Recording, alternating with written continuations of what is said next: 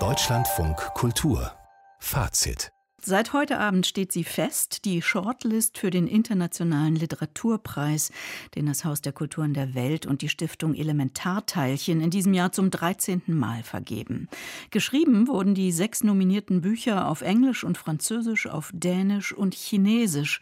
Ausgezeichnet werden eine Autorin oder ein Autor und die dazugehörige Übersetzungsleistung. Die FAZ-Autorin Verena Lüken gehört zur Jury des Internationalen Literaturpreises. Schönen guten Abend, Frau Lüken. Guten Abend, Frau Bürger. Sechs neue Stimmen der internationalen Literatur gibt es hier also zu entdecken. An welche Orte der Welt führen uns diese Texte und was für Themen werden da aufgegriffen?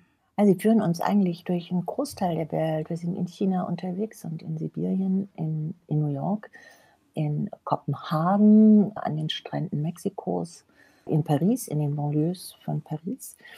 Und was ich in diesem Jahr so wirklich außergewöhnlich fand, dass ja alle Autoren in einer Wirklichkeit geschrieben haben, die quasi präpandemisch war. Ja? Also das heißt, sie schreiben aus einer Welt zu uns hin, die gar nicht mehr in dieser Form da ist. Also keins der Bücher kann so ausdrücklich auf Relevanz oder Aktualität hin geschrieben sein, weil dann wären sie ja völlig veraltet heute. Mhm.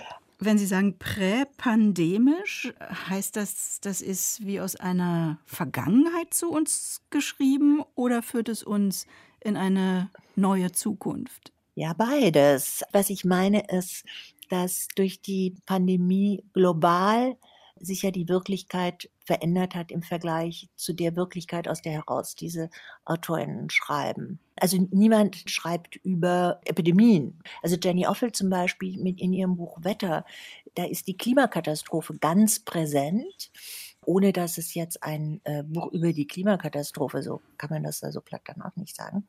Aber diese Pandemie, die unseren Alltag ja nun schon seit einer ganzen Weile im Griff hat, kommt da nicht vor. Und es ist ja natürlich das Vermögen von Literatur, uns Welten zu erschließen, die ganz nah an der eigenen dran sind, aber eben doch nicht identisch. Mhm.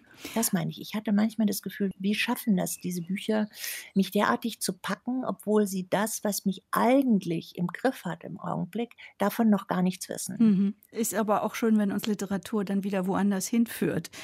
Was ja, sind klar. das noch für Themen, die die Autorinnen, der Autor beackern? Das ist ganz unterschiedlich. Also wie gesagt, Jenny Offels Wetter spielt in einer Welt, die jetzt mir als Leserin vertraut ist, Mittelklasse New York in diesem Fall, eine vermeintlich sichere Umgebung, aber geprägt von Ängsten, in diesem Fall in Bezug aufs Klima.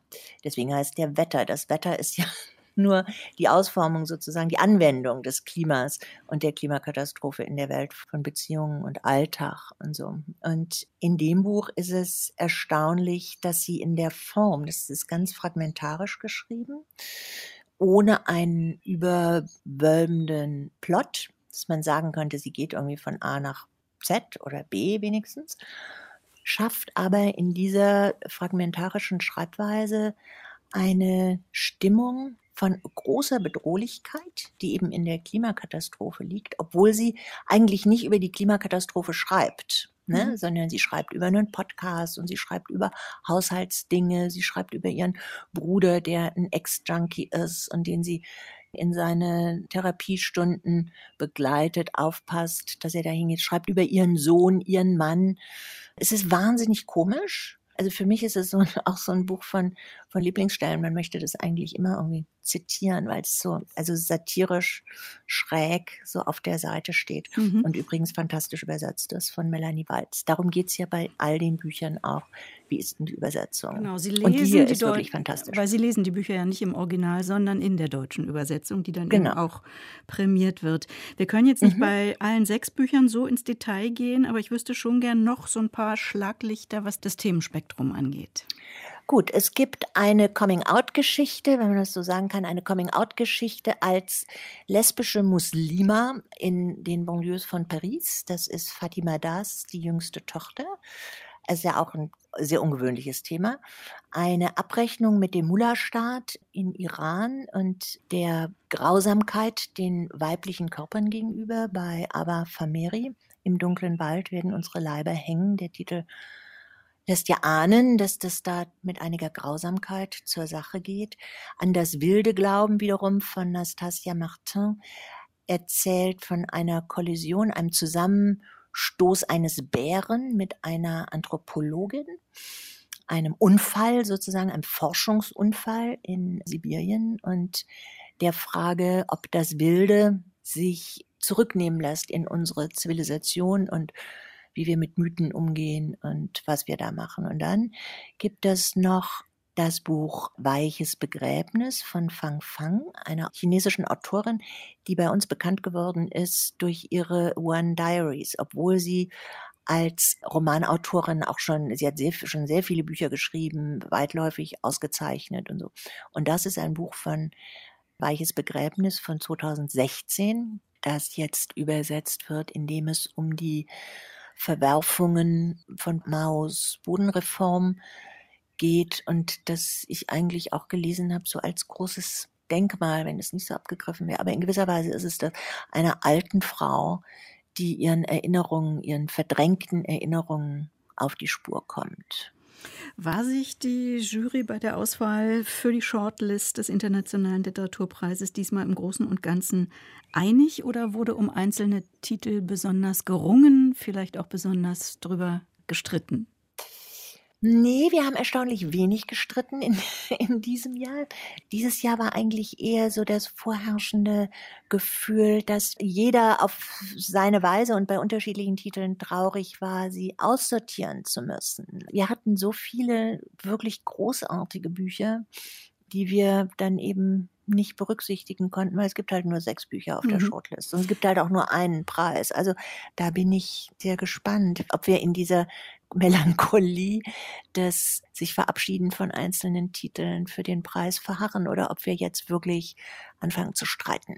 Oder ob sie es so äh, machen wie im letzten Jahr. Da sind ja alle sechs zusammen ausgezeichnet worden. Das war ja sozusagen ein Bonus in der Pandemiezeit. Jetzt ist die nicht vorbei. Kann das nochmal passieren, dass sie alle Bücher zusammen auszeichnen? Das halte ich für ausgeschlossen in diesem Jahr. Das halte ich für ausgeschlossen, weil wir doch ja auch eine Sehnsucht nach Differenz, nach Differenzierung, nach, auch nach Brillanz, auch nach Entscheidungen haben. Ich glaube, wir wollen in diesem Jahr wirklich einen Preisträger, der dann strahlt oder eine mhm. Preisträgerin. Mhm. Welche Angebote, Frau Lüken, gibt es denn fürs Publikum, sich mit diesen Texten jetzt zu beschäftigen, ohne sich gleich alle sechs Bücher zu kaufen? Es gibt einen Reader, der diese Bücher vorstellt mit jeweils einem Ausschnitt und einem kurzen Statement eines der Juroren oder einer der Jurorinnen, die sich für dieses Buch einsetzen. Also alle finden alle Bücher richtig toll. Es gibt jetzt keine Kompromisskandidatin, wo man sagt, nee, ja, das nehmen wir jetzt auch noch rein, weil dafür kriege ich dann irgendein anderes Buch auch noch auf die Liste. Das ist eben in diesem Jahr wirklich gar nicht so gewesen. Es war ganz beglückend natürlich in der Diskussion. Das HKW hat also diesen Reader gemacht. Den gibt es online, den gibt es aber auch gedruckt. In den äh, sozialen Medien gibt es kurze Videos mit uns, mit der Jury wo jeder so ein bisschen erzählt über die Bücher. Das kann man sich also anschauen. Gibt es dann auch auf YouTube. Und ich bin ja dafür eigentlich, man sollte sie alle kaufen. Übersetzte Gegenwartsliteraturen. Die Shortlist für den Internationalen Literaturpreis steht fest. Für die Jury stand uns die FAZ-Autorin Verena Lücken zur Verfügung. Frau Lücken, herzlichen Dank für das Gespräch. Ja, herzlichen Dank, Frau Bürger. Verliehen wird der Preis am 30. Juni im Haus der Kulturen der Welt in Berlin, hoffentlich mit Publikum und so oder so auch online. Und dieses Gespräch haben wir voraufgezeichnet am frühen Abend. Darum hörte man im Hintergrund noch so schön die Vögel zwitschern.